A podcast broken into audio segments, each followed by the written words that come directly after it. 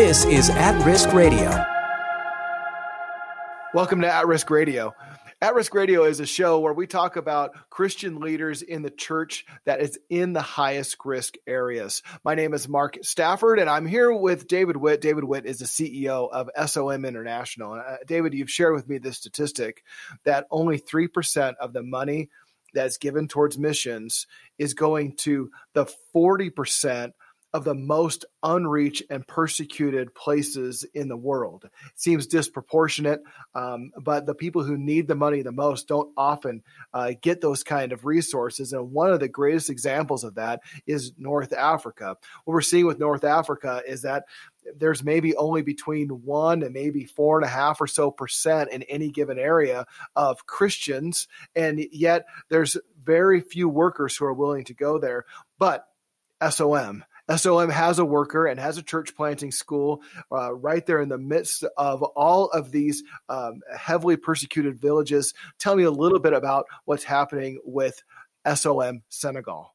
Yeah, well, Mark, in Northwest Africa has been incredibly exciting to us in the last few years. What we see God doing, it's just part of the global work that God has His eyes on the the children of Ishmael and there's so many prophetic promises in scripture of God bringing back Ishmael's uh, children spiritually back into the fold of Isaac uh, with the blood lineage of Christ and to one family in living in peace with God, peace with others. And so Northwest Africa, in the first time in history, is beginning to experience revival. I want people to know that that God has not forgotten them and heard these prayers and this is an area that's 99% unreached villages have, uh, or what we call zero reached. They don't have any Christian witness. Um, and they just have a lot of witchcraft in this area. I mean, the demonic oppression is normal. When you talk about um, people being possessed there, I mean, that's, you know, believer, non believer, they get, they get exactly what that looks like um, and they and they're tired of this spiritual warfare. They, I mean, they they're oppressed. They're they're sick on a regular basis. They live in fear. They live in fear of darkness. They live in fear of animals and um, you know and, and death, and, and, it goes on and on. And, and so any uh, help is always so welcomed.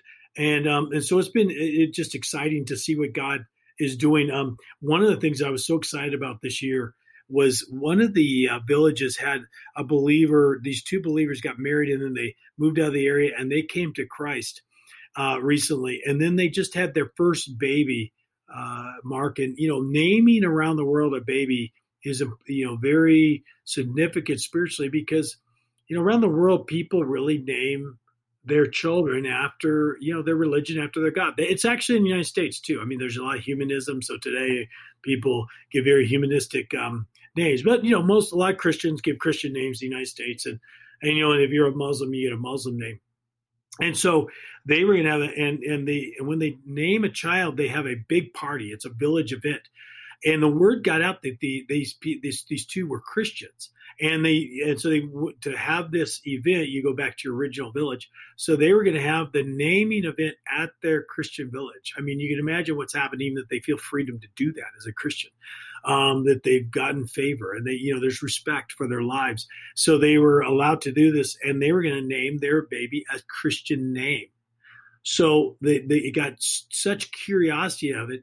Came 500 believers I mean, excuse me 500 non-believers, uh, Muslims of you know Senegalese, came to this naming um, ceremony, and he had a pastor in the area, um, the greater area, come and share the gospel for the first time to his village for, for this naming contest. Now they were so enthralled listening to this, never hearing the gospel before. One of the elders afterwards came to the pastor. He said, "It is your fault." All these years, We've been oppressed by demons and difficulties um, and oppression of darkness spiritually. And today's the first day we've heard this. When you've lived not that far away, you've never come to our village. And they said, You must bring, come back and teach us more about Jesus. I mean, that isn't, that has just hasn't happened, Mark. Uh, and that's what's happening in Northwest Africa. And, and uh, a brother there is leading the work there, and we assist him in, as you mentioned, these uh, church planting schools that for the first time in history that we know of, um, African led, um, or in Muslim background uh, led, Muslim, um, you know, church planters going out. This last year, they graduated 210 mostly Muslim, Muslim background believers now who are going to these unreached villages and preaching the gospel. And, and so that's, you know, that's what God is doing. And yeah, then you brought up um, most of, you know, Joshua Project puts out 40% of the uh, world is still unreached, just like Senegal, just like Northwest Africa, and they're reaching out to their their neighbors, Mauritania, Mali, Guinea-Bissau, Guinea-Conakry, Gambia, and and and they, and there's all these believers that are going to these areas. But that that represents the rest of the world. Forty percent. Again, I, I hope people think about that. And ten people, four would totally never heard the name of Jesus, never heard the gospel, not have access to a Bible in their own language, um, any Christian book. I mean, just go on and on. Um, not know a Christian, and um, and yet in the United States, if you look at less than three percent of all the resources, which would include all the money given in that tithe, all the buildings built, um, all the missionaries uh, sent out, uh, so you know human resources are focused on the forty percent of the greatest need and the greatest persecution. Uh, I think there's a lot of people that are surprised by those kind of numbers. Um, uh, a lot of people are under the assumption that with the internet, with the technology we have, with, uh, with television and radio, and and uh, really the the greatest spread of information we've ever known in the history of mankind, that um, you know they can't we couldn't possibly be 40% uh, of people groups around the world have never heard the name of Jesus. I think that would surprise a lot of Christians uh, who are assuming that maybe there's a outlying tribe here and there. But what we're hearing from the front lines is that it is alarming the number of people that don't know Jesus. Uh, so, talk to me a little bit about church planting. Why is church planting such a critical strategy for uh, reaching people and helping people grow in their discipleship as Christians? Man, let's do that, uh, Mark. Let's do it in the second half because I really want to get into what God is doing and the multiplication, how lives are being changed, and how this is a tool that's uh, changing, you know, people and, and homes and villages and states and, and even countries. I mean, we what we see happening is nothing short of historic. Uh, so I, yeah, so we'll get into that. Well, we'll pick up right where we left off in the second half of the program as we come back with David Witt to talk about what God is doing in North Africa within the Church at Risk. We'll be right back. Can you imagine trying to disciple a church with only one Bible? This is Mark Stafford from At Risk Radio, and our contacts in Venezuela are telling us incredible stories about people coming to know Jesus, all the while pastors are missing Bibles for their people. After receiving a Bible from our ministry, one man said with tears in his eyes, No one has ever given me such a beautiful gift. At Risk Radio, in our partnership with SOM International, is working to bring 2 million Bibles into Venezuela. For more information about how you can help, go to atriskradio.com.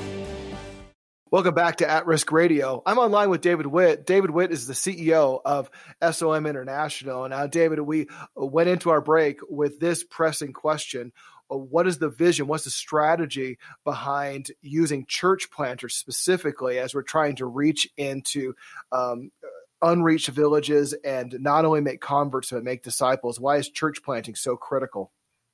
Yeah, until we empower the nationals, Mark, there's these nations aren't going to change. If, if they're you know hired hands, what some people use the term rice Christians, they'll be Christian for rice and there's not a true heart change to clean cleanse their heart, get the nature of Christ. Um, that you know we're not going to change the community, the families, and, and, so and God is the first one who wanted multiplication. I mean, Christ tells us uh, that we're to go make disciples of all nations. And when we look at these nations, like just as Senegal we're talking about today, there's 26 unreached people groups, totaling 13 million people. Um, you know, we just can't send enough missionaries there. The God needs to raise up a missionary force within these nations.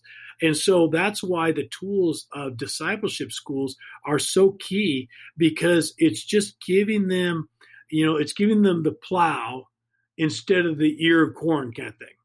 We're giving them the tools to transform and plow up their own nation so that they get to a point of abundant provision abundant transformation, righteousness, peace, love, and all the fruit, joy um, over the people instead of fear.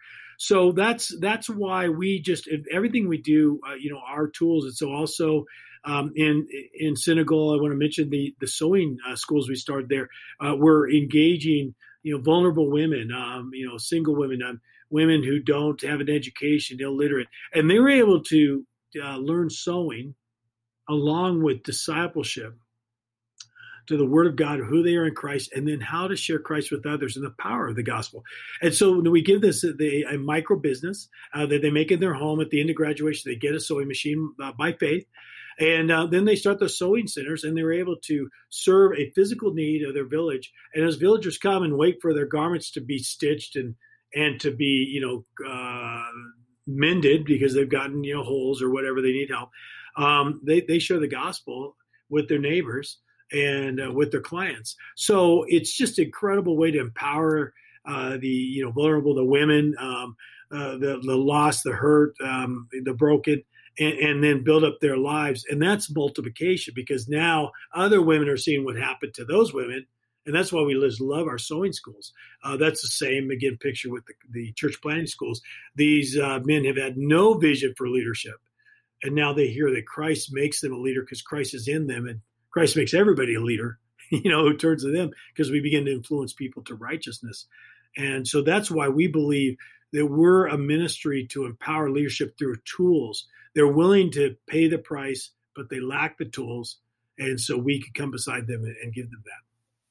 Yeah, what you keep saying is that you're all about leaders. You're about uh, first of all with these ladies helping them be a, a business leader in their in their village and using that position of of leadership in a business and a marketplace context to share the gospel. Uh, specifically uh, with the men, you're training them up to be uh, leaders within the church and sending them out as church planters. And the mission statement behind SOM International is this is internationally serving leaders who risk much for Jesus. So it sounds to me like leadership is really important to you. It might even be the most important thing to SOM International. So talk a little bit about how you identify these leaders and why leadership is so critical when it comes to uh, not just, you know, rice for Jesus, as you as you put it, but uh, a really uh, bringing about life transformation uh, within the local village people.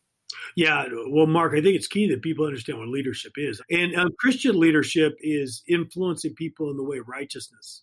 And we know the only true way of righteousness is a transformed life by the Spirit being born in a person, uh, the Spirit of Jesus Christ and the gospel of Jesus Christ. So Jesus gave the ultimate leadership command go and make disciples of all nations. I mean, that is the command of leadership for the global church, for the, the institutional church. God is working in the Muslim world, and He's just inviting others to be involved with what He's already doing. And, the, and that's leadership transformation and production. And, and so we could just simply offer the tools to increase what God is already doing. So some of our listeners are going to be hearing what you're saying, and they're going to say, "Look, I."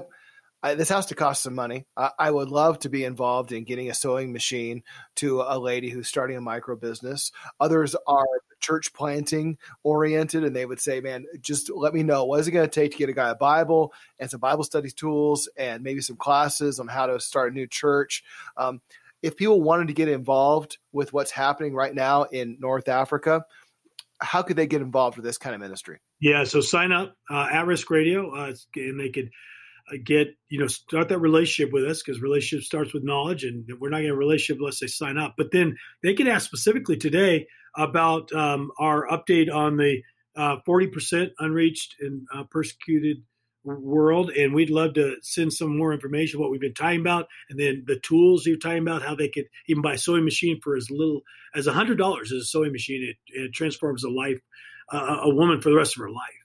Uh, so we have lots of tools like that that people can get involved in but we'd love to inform them inspire them and then people could pray about how they could be involved well, to be kept up to date about what God's doing within the church at risk all over the world, go to atriskradio.com and sign up for the newsletter. I'm Mark Stafford, and this has been At Risk Radio. You've been listening to At Risk Radio. For more, go to atriskradio.com. At Risk Radio is a production of SOM International.